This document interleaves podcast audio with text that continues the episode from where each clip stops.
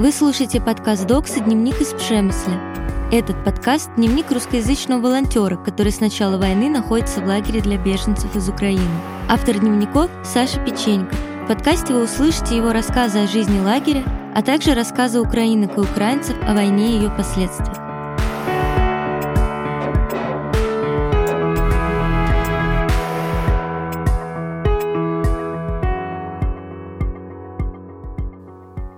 Сейчас уже август, но в нашем подкасте все еще апрель. И, наверное, надо рассказать, почему так. Мы решили после долгого перерыва вернуться к подкасту, потому что война не кончается, не кончаются проблемы беженцев, которые все так же уезжают из-под российских бомбежек и в новом месте ищут жилье, работу, деньги на жизнь. И еще одна причина, по которой мы продолжили выпускать подкаст — есть ощущение, что помощи становится меньше, люди устают от войны, и если у вас есть возможность волонтерить, используйте ее. Война не кончилась, и многим людям все еще нужна ваша поддержка. Если вдруг кто-нибудь из слушателей слышит мои слова из Европы, если вы русскоговорящий или украиноговорящий, свяжитесь со мной, приезжайте. И если вы хотите на долгое время остаться, помогать, это будет вообще здорово, потому что, как всегда, у нас нехватка русскоговорящих волонтеров на всех а, этих приграничных центрах и территориях, да, поэтому наши люди э, везде нужны, вот. Сегодня в выпуске вы услышите, как потратить 180 евро на такси, почему волонтерам важно отдыхать и рассказ про камин в условиях войны. 6 апреля, 42-й день войны.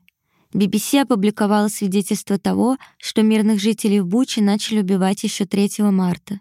С начала войны в Украине погибло 167 детей. Уже больше месяца идет война, и уже больше месяца я нахожусь в Центре гуманитарной помощи, Центре помощи беженцам.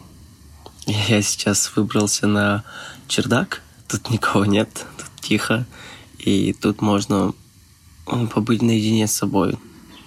Эта ночь была действительно очень долгой. Самый, наверное, яркий, самый запоминающийся кейс — это когда девушка пришла, а, рассказывает историю о том, что ее подругу, мол, а, не пустили за границу. Потом выясняется то, что эта подруга была несовершеннолетней, и украинские пограничники пустили, а польские решили, что нет, мы ее не пустим, и отправили ее в какой-то центр. Получается, этих двух друзей разлучили.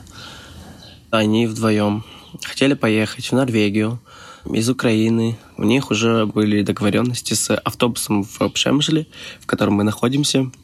И после того, как они ночью приехали, они должны были несколько часов посидеть в нашем центре, и э, с утра бы их забрал автобус до Осло, но в какой-то момент все пошло не по плану. А польские пограничники, когда я с ними созвонился, попытался объяснить ситуацию, то, что вот вы разлучили двух друзей, у этой девушки была миссия вообще взять из Украины ту, которая несовершеннолетняя, и поехать в Норвегию, в Осло к родителям этой девушки.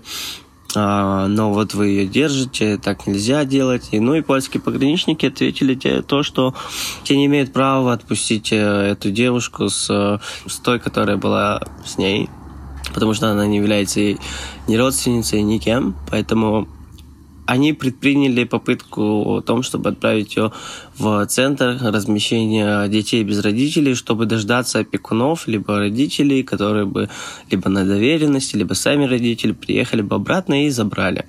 А, но там проблема еще заключалась в том, что родители приехать приедут, но они приедут, э, если мы скажем, приезжайте только через там 3-4 дня. И когда мне это все рассказывала та девушка, которая совершеннолетняя, она говорит о том, что вот, э, слушайте, я вижу, вы вроде нормальный человек, я вам сразу, ну, не сказала, но сейчас скажу. Говорит, э, она моя э, girlfriend, девушка, и мы встречаемся, и мы хотели вот через Польшу поехать в Норвегию с ней, чтобы сделать камин родителям, чтобы родители знали это. И каждый раз, когда Она это все рассказывала мне, у нее просто вот на эмоциях она постоянно переживала на этот счет, но когда я сказал то, что ну, абсолютно, это абсолютно нормально, ну, неважно, кого, мол, ты любишь. Когда я это все сказал, она прям удивилась, говорит о том, что вот мы слышали о том, что Польша а, нетолерантная страна, все закончилось тем, что мы решили подождать родителей в Пшемышле, в нашем центре. А девушку, которая ну, не может э, со своей девушкой встретиться, которая совершеннолетняя, мы ее... Э, она хочет волонтерить несколько дней, пока э, будут ехать родители. И потом они все вместе вчетвером уедут, перед этим сделают камин здесь и уедут. К сожалению, поговорить для подкаста с девушкой, которая пыталась со своей партнеркой уехать в Норвегию, Саше не удалось. На следующий день она пропала, и найти ее он не смог. Но при этом у нас еще ночью была такая мини-трагичная история. Приехал, значит, человек из э, Германии, на своей легковой машине в Теско, в наш центр. И такой, здрасте, вот я зарегистрировался как водитель, хочу забрать людей там до Мюнхена. К большому, наверное, сожалению, потому что легковые машины это очень разгружали нас в первое время, но сейчас мы не даем владельцам личных каров, автокаров забирать людей из центра и увозить куда-то, потому что в Польше и в целом по Европе после того, как началась война, начали ходить огромные просто, ну не то чтобы слухи, еще какие-то кейсы были зарегистрированные про human traffic. Это очень большая проблема, да. Но при этом, при всем, она не такая... А, если сравнивать две проблемы в плане того, что людям нужно переместиться из точки А, это пшемышель жопа мира, в точку Б, в какую-нибудь условную Германию или в какую-нибудь условную Францию, им проще просто выбрать легковую машину, которая к нам приедет. Мы у этой легковушки знаем все номера, мы знаем все их контакты, всю информацию про водителя. Если вдруг что, эту информацию можно вытащить из дата-базы, да, и, в принципе, найти. Был такой момент, то, что 2-3 недели мы работали, это было абсолютно нормально, когда водитель приезжает, забирает человека, отлично довозит, они делают селфи до поездки, во время поездки и после поездки. У нас было очень много людей первые дни. Там, то есть э, могло, у нас была ночь, где я насчитал то, что за ночь у нас через нашу систему за 12 часов, это первые дни еще, прошло э, больше 24 тысяч человек. Представляете, 24 тысячи человек, и нам нужно было как-то их разгружать. Конечно, естественно, мы э, брали э, с водителей э, информацию о том, что куда они едут, как едут, и сажали людей в эти легковушки. И просто, не знаю, водитель мог за, за ночь сделать там, ну, окей, за сутки сделать э, два раза, две вылазки в Варшаву, там три даже бывало. Мне кажется, что люди, которые сидят э, и принимают такие решения, они просто... Э, как-то, не знаю, слишком много читают э, какой-то прессы, которая об этом говорит. В мае Европейская мультидисциплинарная платформа против криминальных угроз провела однодневный хакатон, в котором участвовали представители правоохранительных органов 14 стран Евросоюза. Они изучали различные интернет-ресурсы на предмет подозрительных объявлений, через которые украинские беженцы могли попасть к торговцам людьми или к сутенерам в сексуальное рабство. В ходе хакатона удалось найти 9 торговцев людьми и 9 жертв. По 15 кейсам открыли расследование. Не хочу показаться человеком, который топит за а, небезопасность людей. Нет, я всегда был за безопасность. У меня даже была история, когда я поехал, водитель мне чуть-чуть самую малость показался сначала странным. Я подумал, что что бы ни случилось с, э, с пассажирами, он забирал на машине там человек 10 своей, а, и чтобы мне это реально очень показалось странным, я поехал в, а, с ним поехал до Кракова и обратно потом приехал. То есть это а, в таких случаях, да, они настолько редки, и мне кажется, на вот эти там 3-4 миллиона беженцев, которые бежали за все время войны, там известных случаев только там четыре, если не ошибаюсь. И уже из этих четырех две уже были раскрыты.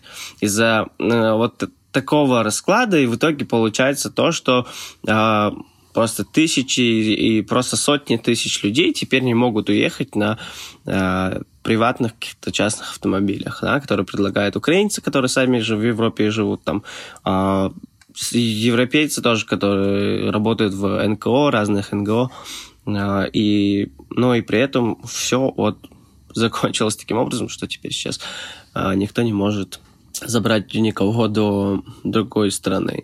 Но я думаю, на этом можно, в принципе, заканчивать свои мысли, свои слова. И я сейчас пойду отдыхать. К данной минуте я не спал 23 с половиной часа, и я уже вот проваливаюсь. 7 апреля, 43-й день войны. Мэр Бучи заявил, что 90% погибших мирных жителей были застрелены. Тем временем в осажденном Мариуполе в мобильных крематориях начали сжигать трупы.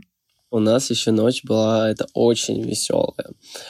В какой-то момент в наш центр начал приезжать слишком много людей, да так много, что мы начали организовывать запасные места в коридорах, э, у прохода, прям где только можно расположить э, раскладушку. И в какой-то момент мы с э, другим координатором Карлом решили то, что так больше продолжаться не может, и мы закрываем э, наш центр. Ну, мы так всегда делаем, когда людей, ну, прям очень много, таких как э, наш центр, э, других э, таких центров еще 5-6 штук в округе, и мы решили, что будем отправлять их все туда.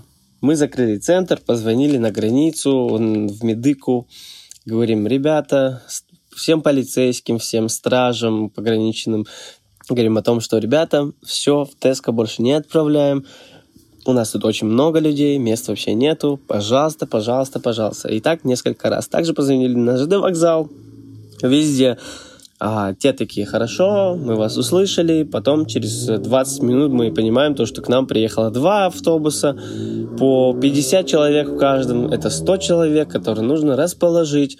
Мы понимаем то, что у нас ни волонтеров, ни спальных мест, ни даже спальных мешков, чтобы хотя бы где-то как-то между кроватями. Ну, то есть мы попытались э, сказать, передать людям о том, что, ребята, вот мы вам сейчас найдем машину, и вы уедете до другого центра. Но никто не хотел уезжать, просто в регистрационном пункте огромная толпа людей, 100 человек, все нервничают, все с дороги, все уставшие, все хотят спать, их футболят из одного центра в другой, потому что везде очень много, много-много людей. В основном э, эти херсонские и запорожские, потому что оттуда были, э, если не ошибаюсь, вчера или позавчера эвакуации. Они два дня ехали по Украине и все-таки доехали до нас сегодня. И мы, у нас появилась такая задача экстренная, неординарная в том, чтобы найти всем этим людям места в других центрах. И вот началась вот эта вот клоунада с тем, что звонить по всем центрам, говорить, ребята, пожалуйста, примите вот 20 хотя бы, хоть 10, мы вам найдем машину, отправим. Все, там один центр согласился, говорит, у нас 50 свободных мест, отправляйте к нам, мы такие радостные, да, да, сейчас.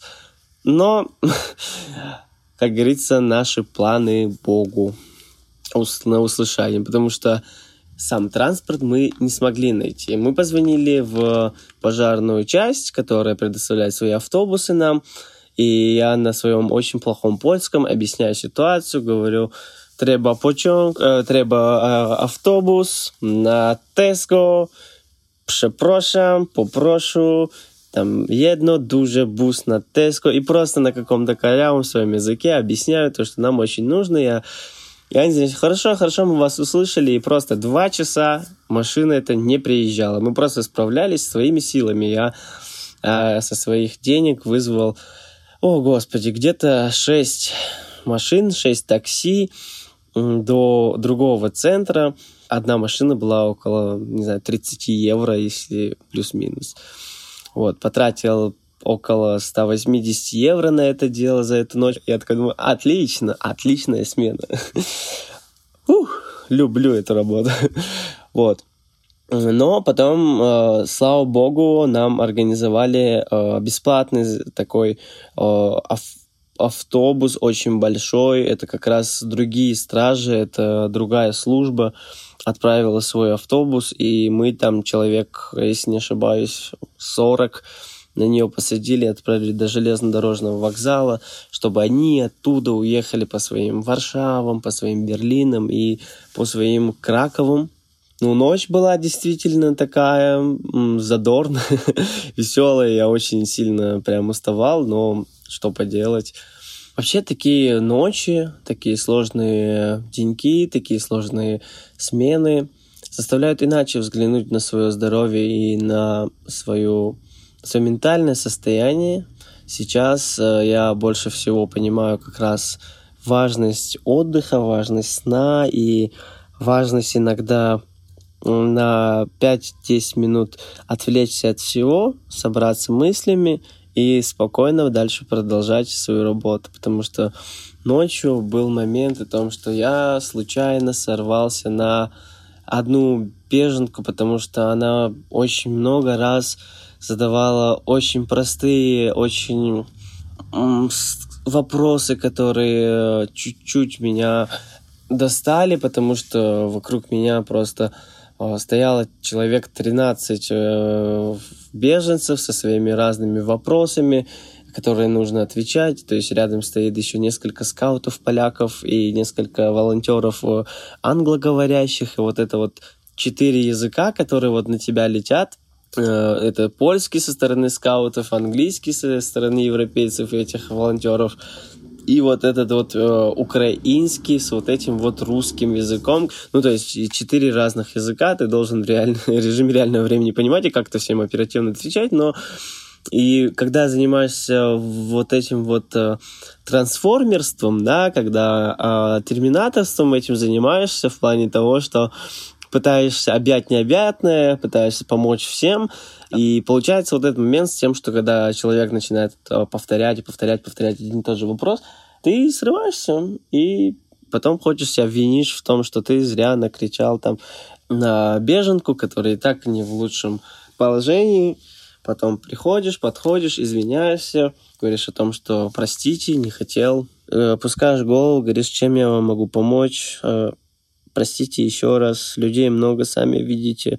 Естественно, люди в большинстве своем понимающие, они говорят, да, хорошо, в принципе, все хорошо, вы не переживайте, я вас понимаю, все нормально. Но это тупое чувство стыда, чувство того, что ты накричал на кого-то, когда должен был съесть это все, оно вот держит тебя очень долго. Потом э, как бы ты извинился или не извинился, как бы у вас ситуация по-разному не пошла, все равно чувствуется осадочек такой.